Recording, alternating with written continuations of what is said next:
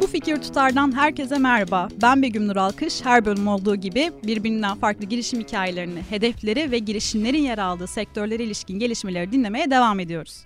Bugünkü bölümümüzde tekstil atıklarından bina ısı yalıtım malzemesi üreten girişim Harsi'yi konuşuyoruz. Yanımda Harsi'nin kurucu ortağı Melih Gazi Küşüm var. Hoş geldin Melih.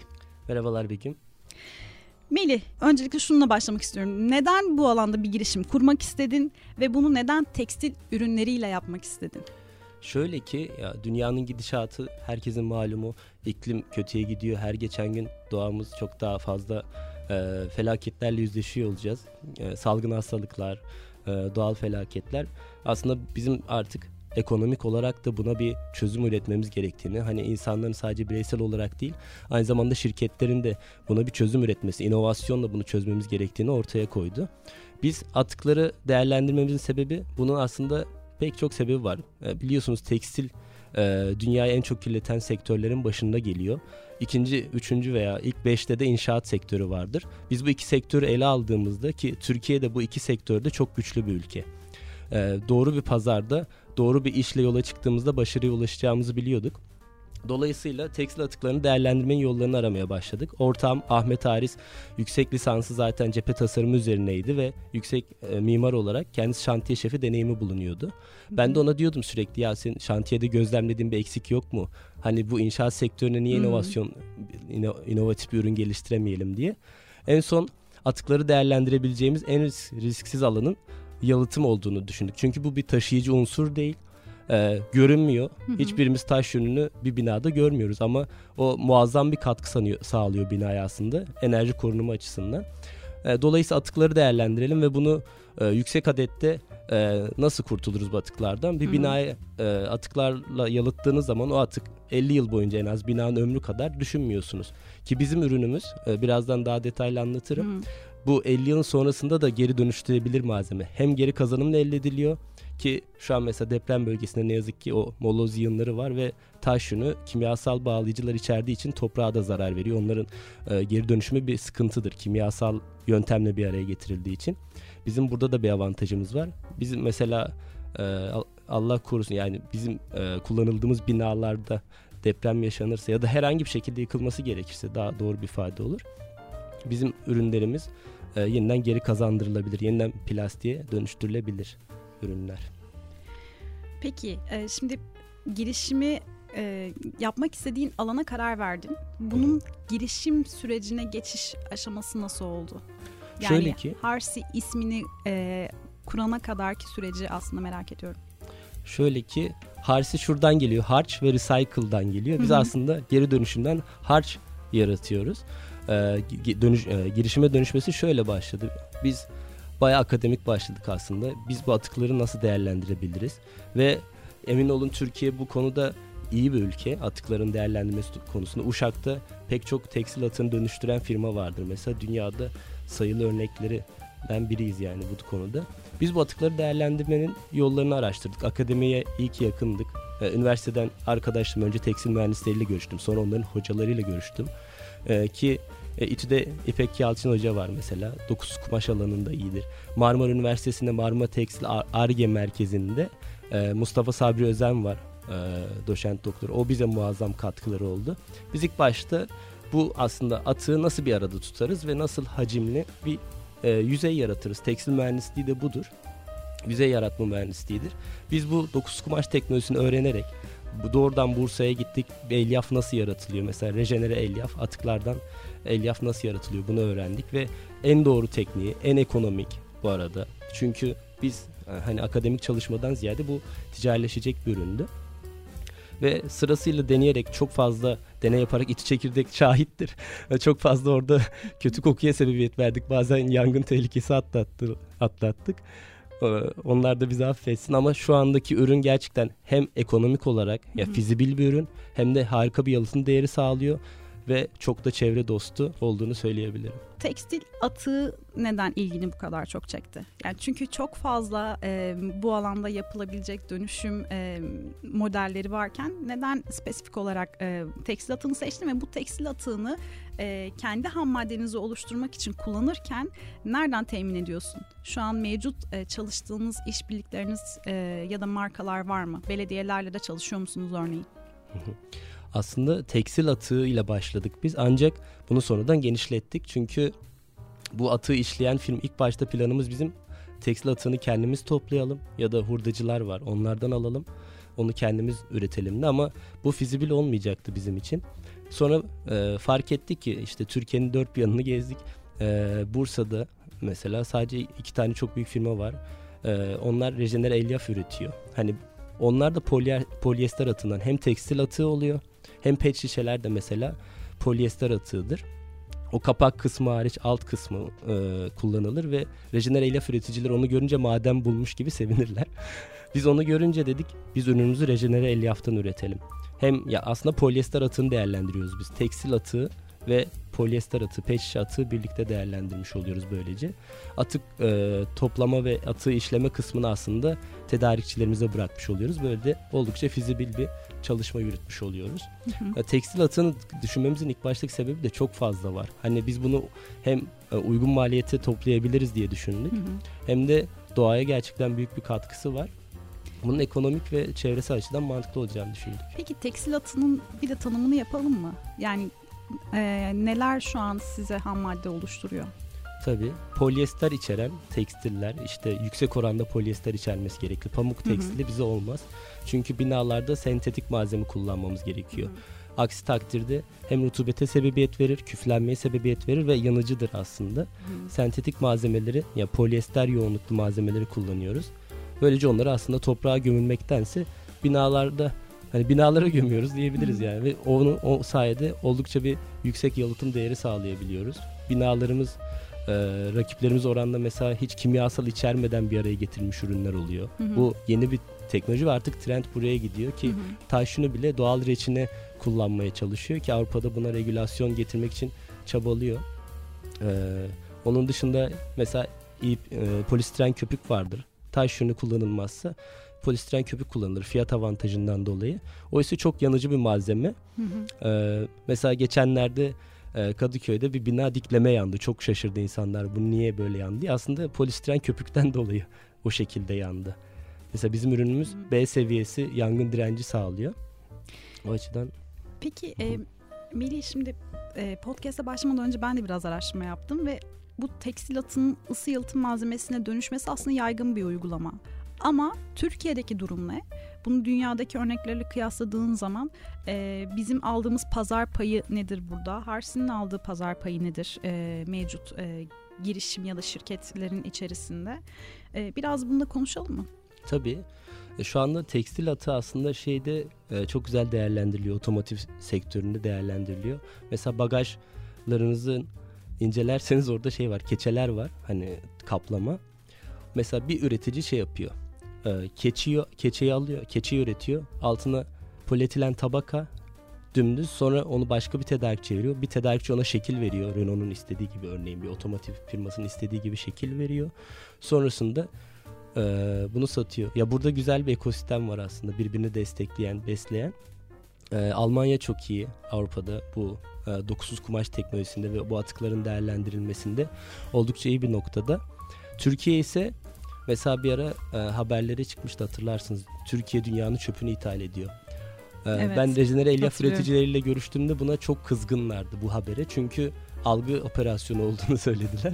E, dediler ki bundan sonra yasaklandı yurt dışından getirilmesi ve rejenere elyaf fiyatı e, orijin elyafla yani Sasa'nın şu an Türkiye'de Sasa üretiyor mesela orijin elyafı. Onunla oldukça yakın bir fiyata geldi. Ha, bunun iyi avantajları da şu aslında bizim atık toplama sistemimizi belki bir regüle etmemiz gerekiyor olabilir. Örneğin Avrupa'da ta evden başlayarak atıklar ayrıştırılıyor. Hı hı. Ayrı ayrı. Onların ayrı ayrı atılması dahi e, atık ayrıştırma istasyonuna fayda sağlıyor. Ee, onun dışında sanayide bu teşvik edilebilir. Sanayide muazzam bir e, mesela tekstil e, üretiminde atık oluşuyor. Hani çünkü ona şekil veriyorlar, biçiyorlar. Bir sürü atık kırpıntısı kalıyor. Onlar çok değerli, bakir, kullanılabilir. O nedenle o alanlarda gelişme olabileceğini söyleyebilirim. Yani henüz çok yaygın değil ama kullanılması noktasında aslında ciddi bir maliyet, maliyet avantajı sağlayacak e, bir üründen bahsediyorsun. Hem de bunun ham maddesi de yine aslında hani çok uzaklara gitmeye gerek yok. Mevcutta e, bir tekstil atığı. E, peki bu süreç mi maliyetli ya da teknolojisini geliştirmek mi zor ya da o teknolojiyi işleyecek olan nitelikli iş gücünü mü bulmak zor ki biz bu kadar e, aslında e, faydalı bir şeyi e, sürecin içine katamıyoruz? Hmm, şöyle aslında e, oldukça ya dokuz kumaş teknolojisi maliyet avantajı da sağlayan bir teknoloji. Ha, bunu niye şimdiye kadar yapmadık? Çünkü e, rakipler hani oldukça iyiydi. Bu şimdiye kadar bir zararlarını görmedik. E, ne bileyim yünü yıllardır kullanılan bir yalıtım malzemesi ve oldukça yangına dirençlidir. iyi bir üründür. E, XPS e, polistiren köpük mesela fiyat avantajından dolayı iyidir. Hani binalarda kullanılır.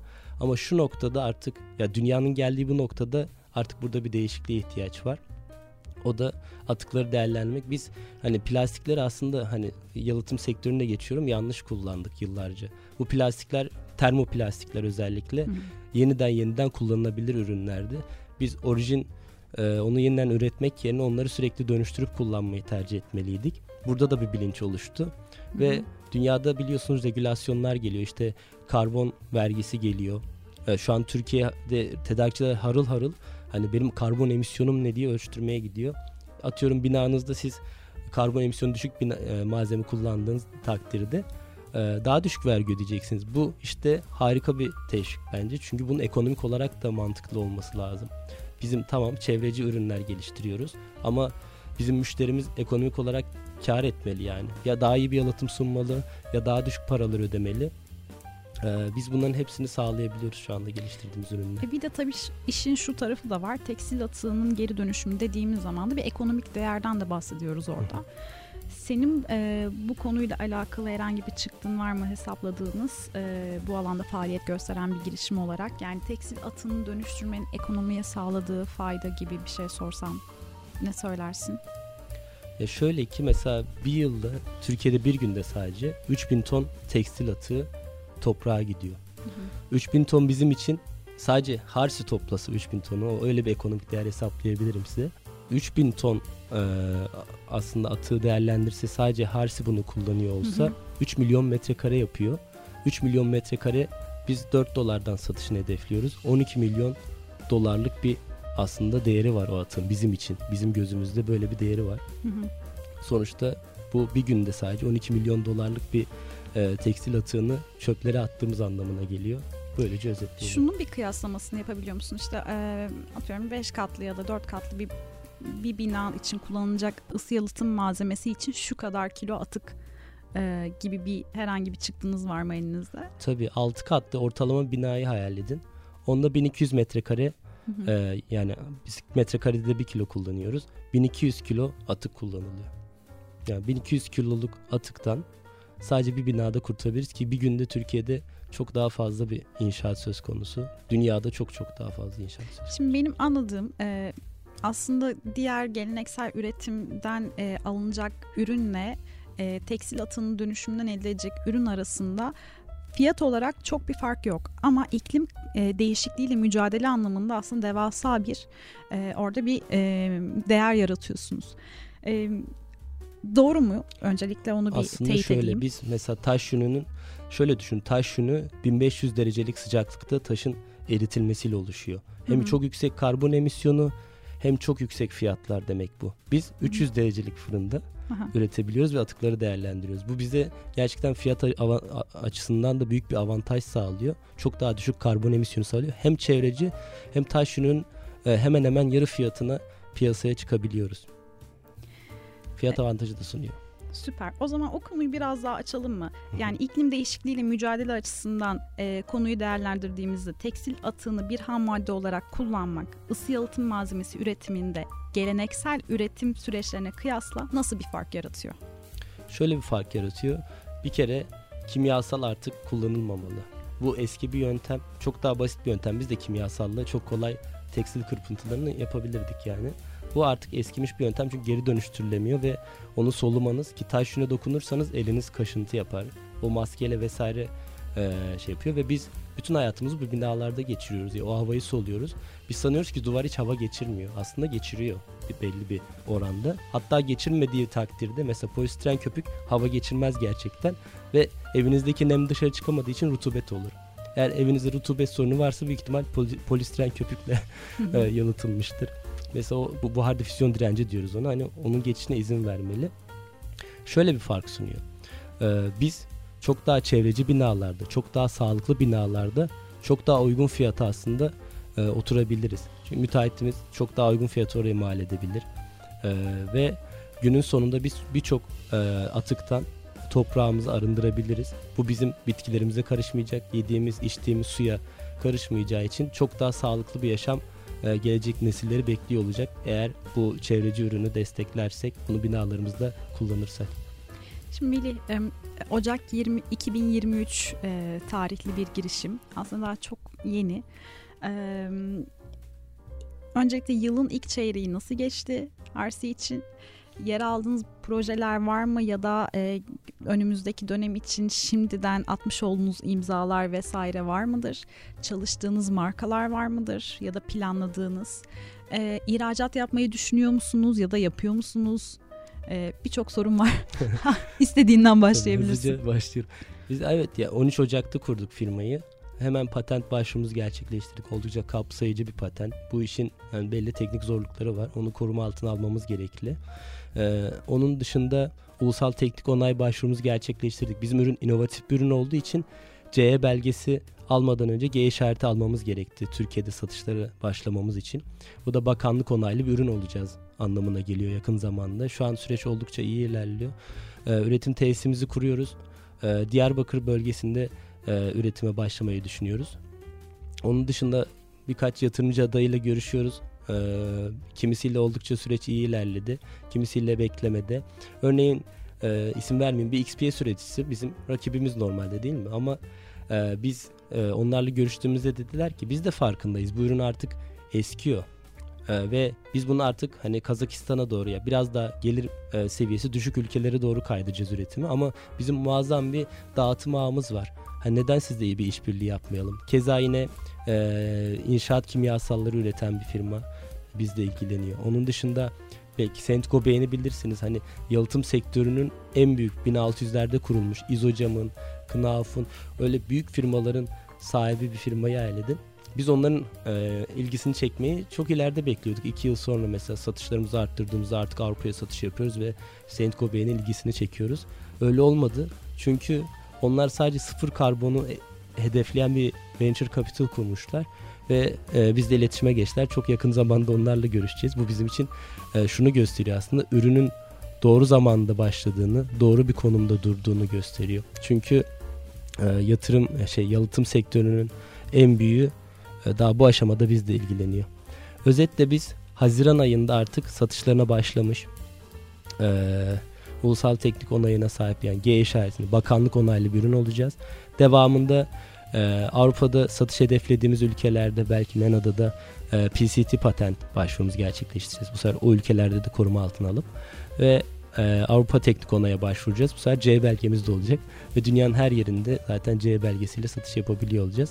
Böyle bir süreç var. İhracat hedefliyoruz. Bizim hedefimiz Türkiye'de ihracatçı ilk 500 firma arasına girmek. 8 yıl belki 10 yıl içerisinde bilemediniz. Ki bu gerçekten çok zor değil. Ee, bu e, işin iyi yanı e, çok hızlı ölçeklenebilirsiniz. Evet ilk giriş maliyetiniz yüksek. E, biz de onu o zorluklarla cebelleşiyoruz şu aşamada ama e, bu zorlukları aştığımız takdirde de Türkiye'nin gurur duyduğu, Türkiye'den çıkmış ve dünyaya ihracat yapan ve oldukça inovatif ürünleri çıkarmaya devam eden sadece bir ürünle de değil. Biz nem yalıtım ürünü de çıkaracağız. Ses yalıtım ürünü de çıkaracağız. Otomotiv sektörüne de ürünler geliştiriyor olacağız. Ve tüm dünyanın gıpta ettiği, Türkiye'nin gurur duyduğu bir firma olacağız. Ee, aslında girişte e, kurucu ortaklardan biraz bahsettin ama ekibin geri kalanını da konuşalım mı? Kaç kişisiniz şu an? Tabii biz şu anda iki kişiyiz. Hani iki kişilik bir e, iş yürütüyoruz zaten. Ahmet yüksek mimar ve ürünün tüm argesinden. Tüm ekibiniz iki kişi mi? Tabii ki. aynı zamanda Diyarbakır'da fabrika açıyorsunuz. Üretim merkezi E açıyorsunuz. şöyle ya ürünün bir kısmını zaten e, fason üretiyoruz. Bitirme aşamasını kendimiz yapıyoruz. Şu anda üretim tesisimiz kuruluyor. Zaten başladığında mesela bir üretim tesisinde e, bizim işin diğer iyi yanı da o. Hani 3 kişi maksimum yeterli zaten. Hani büyük bir insan çabası gerektiren bir üretim yapmıyor olacağız. E, Ürün tek bir hattan akıyor. Hani lean production. e, çok hızlı bir şekilde üretebiliyor olacağız. Makineler hani insan eli değmedi. Hatta kimisi fabrikaya şey yapıyor.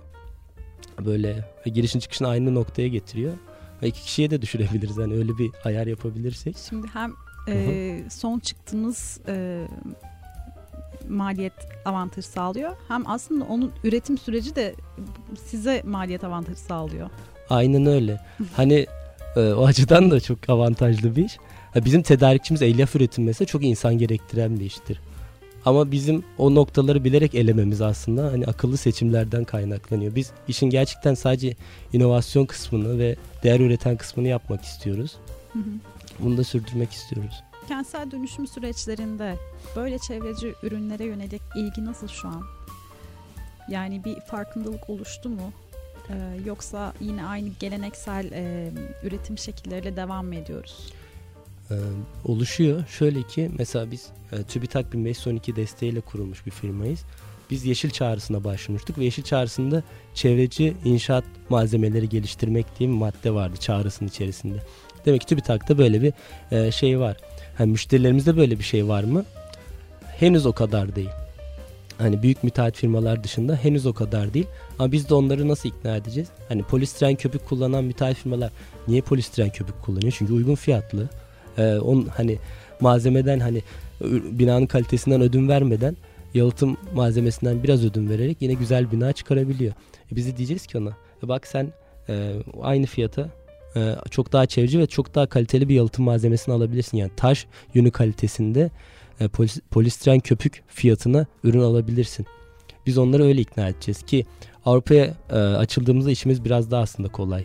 Çünkü orada bu bilinç çok daha fazla var. Biz büyük ihtimalle Avrupa'da taş yünüyle aynı fiyatta çıkarız. Çünkü e, hemen hemen aynı değerleri sağlıyoruz. Hani şöyle söyleyeyim mesela taş e, en büyük gücü yanmazlığında ama geri kalan tüm özellikleri e, sıkıntılı, kimyasal içeriyor. Ürün binada 10 yılın sonunda mesela mimarlık öğrencileri belki bilir inceli, inceliyorlar çünkü onlar binaları. E, 5-10 yıl içerisinde taş yünü cephede dökülme yapar ya eski yalıtım değerini sağlayamaz zaten. Böyle sıkıntılar yaratır. Bizim ürünümüz hiçbir dağılma yapmıyor. Ee, onun dışında aynı buhar difüzyon direncinde, aynı yalıtım değerlerinde ama B seviyesi yangın direnci var. E, biz de zaten ürünü öyle konumluyoruz. Sanayide işte fırın yalıtımında kullanılmaz bizim ürün. Ama binalarda çok rahat kullanılabilir. Ee, sanırım 26 kata kadar sınır var. 26 kata kadar olan binalarda kullanılır. Bunu arttırmanın da yolları var. Yani bunu hani kimyasal kullanmadan A seviyesine çıkarabiliriz ama ürünün fiyatı artar. Belki ürün çeşitlendirmesi yapabiliriz ama hani A seviyesi gereken noktalarda da hani aşılmaz bir engel de değil. O yüzden diyoruz ki yani taş yünü kalitesinde polistiren köpük fiyatına ürün çıkaracağız piyasaya. Bu ürün çeşitlendirmesi konusu yakın zamanda gündeminizde mi peki? Şimdi otomotiv endüstrisinden bahsettin. Orada da belki e, üretimimizi e, çeşitlendirebiliriz e, dedin.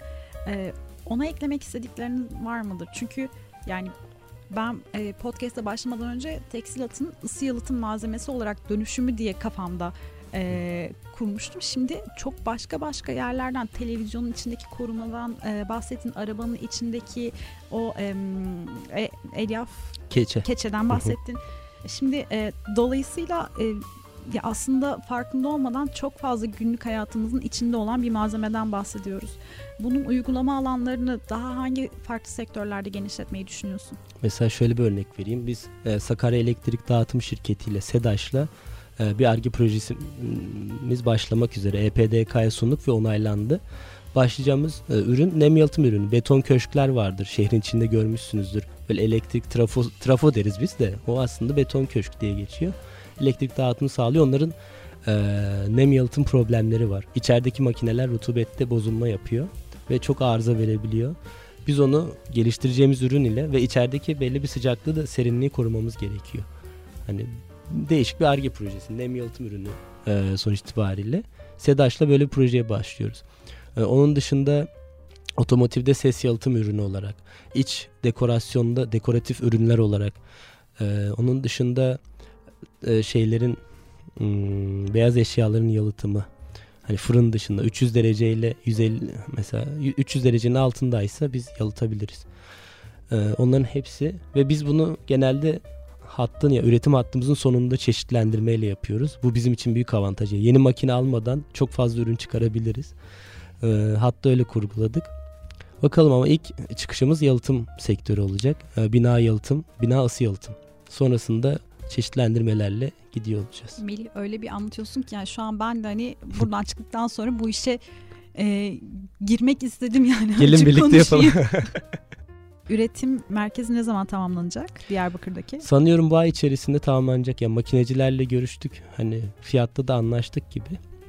Bu ay içerisinde bilemediniz. Mayıs'ta artık her şeyle hazır olacağız. Peki Melih e, yani farklı uygulama alanları aslında sektörleri bahsettin ama e, daha ne göreceğiz bu alanda? Yani tekstil atığı ya da geri dönüşüm ekosisteminin e, ilişkin e, yeni trendler başka neler olacak? Hiç böyle dokunulmamış alanlarda e, görecek miyiz? Özellikle senin bu şu an yaptığın e, inşaat sektörüyle tekstil sektörünü birleştirmek gibi farklı alanlarda da bu birleşme söz konusu olur mu? Yani tekstil atı bu kadar e, işlenmesi kolay, sürecin içine adapte edebileceğimiz e, ve e, yine e, aslında başından beri söylediğim maliyet avantajı sağlayacak bir ürün mü? Evet, e, otomotiv dediğim gibi zaten biz aslında şey üzerinde de çalışıyoruz. Mesela yenilikçi e, malzemeler var. Şöyle ki e, yüksek ısıda ısıyı absorbe ediyor. E, sonra hava çok soğuduğu, soğuduğunda o ısıyı geri salan malzemeler var. Şimdi onun üzerine de bir arge çalışması yürütüyoruz eş güdümlü. Yani o piyasaya çıktığı vakit mesela çok sıcak ülkelerde ya da sıcaklık farkının çok yüksek olduğu e, makinelerde e, bizim ürünümüz kullanılabiliyor olacak. Ona özel biraz da maliyetli bir ürün olacak. Ama zaten onun alıcısı da o malzeme yine e, pahalı olmayacak onun için. Yani böyle çalışmalarımız var. Biz ya yapı malzemeleri sektöründe e, yenilikçi teknolojiler geliştiren, çevreye saygılı ürünler geliştiren bir firma olmak hedefimiz. E, burada ne fırsatlı derseniz ya çevreye duyarlı olan ve burada çevreci ürünler pazarının oluşacağına biz gerçekten inanıyoruz. Çünkü regülasyonlar bunu çok destekleyecek. Avrupa'dan şu an Türkiye'de de karbon karnesi konuşuluyor. Ki binalarda enerji kimlik belgesi zorunlu hale getirildi biliyorsunuz. Artık yalıtım sektörü de bu açıdan büyüyor. Eski binalar e, mantolama zorunluluğu getiriliyor mesela. Böyle yeni yeni regülasyonlarla da bu pazarın çok daha e, önemli hale geleceğine biz inanıyoruz. Melih çok keyifli bir sohbet oldu benim için. Ben ben çok güzel bir iş yapıyorsunuz. Ben teşekkür ederim. Ee, çok sağ ol. Ee, eklemek istediğim bir şey var mıdır? Aslında hedefleri de e, konuştuk. E, girişimle taşımak istediğin noktayı da biraz bahsettik ama eklemek istediğin bir şey varsa alırım. Eklemek istediğim e, ya hayal etmesi bazen zor dönemler olur. İşte şu an mesela ekonomik olarak biraz zor dönemdeyiz. Hani ben gençlere seslenmek istiyorum. Hepimiz gençlik çünkü. Bazen umutsuz olursunuz. Bazen hani bazen hayal kurmayı bile unutuyor insan. Ama bence e, o içinizdeki şeyi kaybetmeden insanların mesela bana çok inanmayan gözlerle bakan da oluyor. Hala oluyor. Ol, başta daha çok oluyordu. İşte birkaç ödül aldıkça hani LinkedIn'de paylaştıkça falan e, şey olabiliyor ama hani çevreniz bile hani size bu bir şeyler deniyor ama hadi bakalım. Ama sonuçta günün sonunda bir tane ömrünüz var. Onu ömrü nasıl geçirmek istediğiniz tamamen size bağlı. Yani tabii ki zorluklarını göze alarak hani e, belki biraz parasızlık, biraz hor görülme ama hayallerinizi takip edin, hayal kurun ve o çocuksuluğu kaybetmeyin. O çok değerli olduğunu düşünüyorum. Bu söylemek istediklerim bu kadar. Çok teşekkür çok ederim teşekkür sadece. ederim ben de katıldığın için, eşlik ettiğin için. Evet, böylelikle bu fikir tutarda bir bölümün daha sonuna geldik. Bizi dinlemeye devam edin sevgiler.